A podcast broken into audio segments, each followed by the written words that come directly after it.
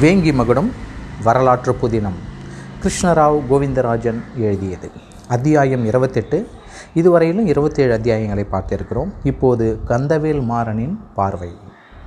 சிவாச்சாரியாரின் மாளிகையில் உட்புற பிரம்மாண்டமான கூடத்தில் அமர்ந்து சிரித்தபடி பேசிக் கொண்டிருந்த சிவாச்சாரியாரும் அவரது மனையாளும் மற்றும் விமலாதேவி அவர்கள் அருகே அமர்ந்திருந்தார். விமலாதேவி முகமலர்ச்சியுடன் காணப்பட்டாள். பூரண குணமடைந்து விட்டாள் என்பதை அவளது முகமே எடுத்துக்காட்டியது. புன்னிறமானது அவளது முகம் மஞ்சளும் சந்தனமும் கலந்து பூசப்பட்டதை அடுத்து புதுவித நிறத்தோடு அவளது அழகிற்கு நிகர் பூவுலகில் யாருமில்லை என்பதை நிரூபித்தது. பட்டாடையும் பட்டினாலான கச்சையையும் மெல்லிய பஞ்சினாலான முன்னாடையும் அணிந்திருந்தாள். ஆபரணங்கள் அதிகமில்லை. ஒரு இரத்தின மாலை மட்டும் அணிந்திருந்தாள். சிவாச்சாரியாரின் மனையால் வற்புறுத்தி அதை அணிவித்திருந்தாள். அந்த ஒரு இரத்தின மாலையே ஆடை ஆபரணங்களுடன் இருக்கும் லட்சுமி தேவியைப் போல் தோற்றமளித்தது. சிவாச்சாரியாரின் உதவியாளன் அவரிடம் பணிவாக ஐயா ஒரு பாண்டிய நாட்டு வியாபாரி உங்களை காண வந்திருக்கிறார். முத்து ஆபரணங்களை கொண்டு வந்திருப்பதாக கூறுகிறார் என்றான். அழைத்து வா என்றார் சிவாச்சாரியார்.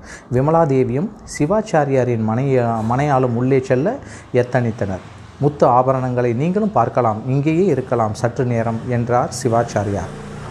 கந்தவேல் மாறனும் வீரமல்லனும் நாராயணனும் கூட தெற்கு கூடத்திற்குள் நுழைந்தனர்.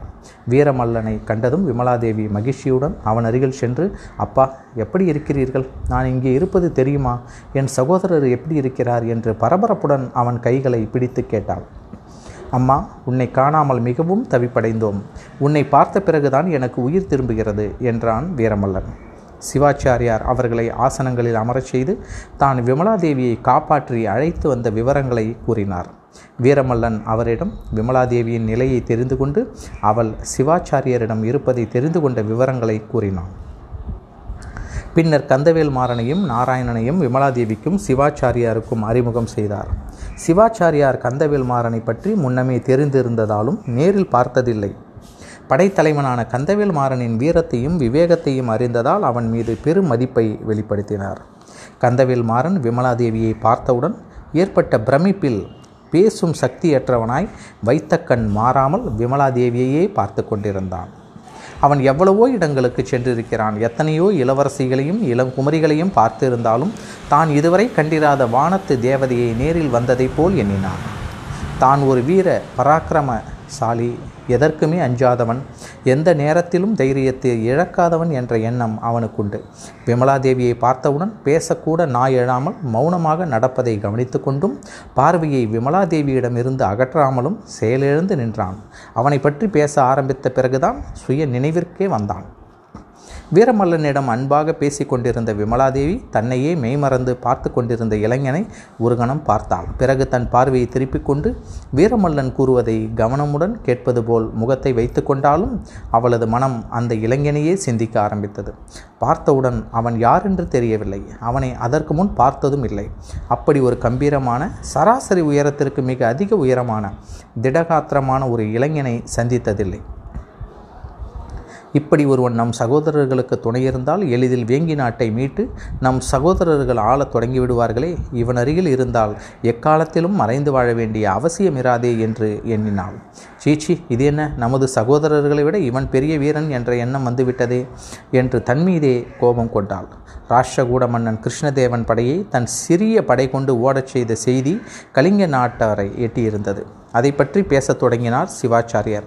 ஐயா அந்த சமயத்தில் இளவரசர் சக்திவர்மனும் என்னுடன் இருந்தார். நாங்கள் இருவரும் இணைந்தே திட்டமிட்டு எதிரிகளை விரட்டினோம் என்றான் கந்தவேல்மாறன். விமலாதேவியை ஓரக்கண்ணால் பார்த்து கொண்டே பிறகு அந்நிகழ்ச்சிக்கு பிறகு மிகவும் நண்பர்களாக பழக ஆரம்பித்து தஞ்சை வரையில் பயணம் செய்தது பற்றியும் சக்திவர்மனது கவலை பற்றியும் கூறினான். ஐயா இளவரசர் சக்திவர்மன் தமது சகோதரர் விமலாதித்தனை பற்றியும் சகோதரி விமலாதேவியை பற்றியும் மிகுந்த கவலை அடைந்துள்ளார். அவர்களது இருப்பிடம் பாடபனுடைய ஆட்களுக்கு தெரிந்திருந்தது என்று கேள்விப்பட்டவுடன் சோழ சக்கரவர்த்தியின் ஆலோசனைப்படி என்னை அனுப்பி அவர்கள் இருவரையும் உடனே சோழ நாட்டிற்கு அழைத்து வருமாறு கேட்டுக்கொண்டார் என்றான் கந்தவேல் மாறன். சிவாச்சாரியாரிடம் வீரமல்லன் ஐயா விமலாதித்தருக்கு தகவல் அனுப்பினீர்களா? சிவாச்சாரியரிடம் கேட்டான். விமலாதேவி இரு நாட்களுக்கு முன்னர் தான் கண் விழித்தார். அவள் கூறிய பிறகுதான் விமலாதேவியை பற்றியும் அவள் சகோதரர்கள் பற்றியும் தெரிய வந்தது. உடனே ஒரு பணியாளனிடம் விவரத்தை கூறி விமலாதித்தருக்கு தகவல் தருமாறு அனுப்பினேன். ஒருவேளை விமலாதித்தரை சந்திக்க முடியாவிட்டால் மலைக்கோயில் அர்ச்சகரிடம் தகவல் தருமாறு வேறு எவரிடமும் கூறக்கூடாது என்றும் கூறி அனுப்பி வைத்தேன். நீங்கள் அவனை பார்க்கவில்லையா? என்றார் சிவாச்சாரியார். நாங்கள் நேற்றிரவு அங்கிருந்து புறப்பட்டோம். அதுவரையில் யாரையும் பார்க்கவில்லை என்றான் வீரமல்லன். பின்னர் விமலாதேவி அழைத்துச் செல்வது பற்றி யோசனை செய்தனர். நீங்கள் வந்த பிறகு எங்கே நீங்கள் வந்த படகு எங்கே நிறுத்தப்பட்டிருக்கிறது என்றார் சிவாச்சாரியார். சுங்கத்துறை கரிகள் நிறுத்தியிருக்கிறோம். படகோட்டியும் இன்னும் இரு நண்பர்களும் அதில் இருக்கிறார்கள் என்றான் கந்தவேல்மாறன். உங்கள் யோசனை என்ன வீரமல்லரே? நாங்கள் வந்த படகிலேயே விமலாதேவியும் அழைத்து கொண்டு பிற்பகலில் புறப்பட்டால் நாளை காலையில் கரந்தை கிராமத்தை அடையலாம் என்றான் வீரமல்லன். இதுவரையில் அமைதியாக எல்லாவற்றையும் கவனித்து கொண்டிருந்த நாராயணன் ஐயா இந்த யோசனை மிகவும் ஆபத்தானது.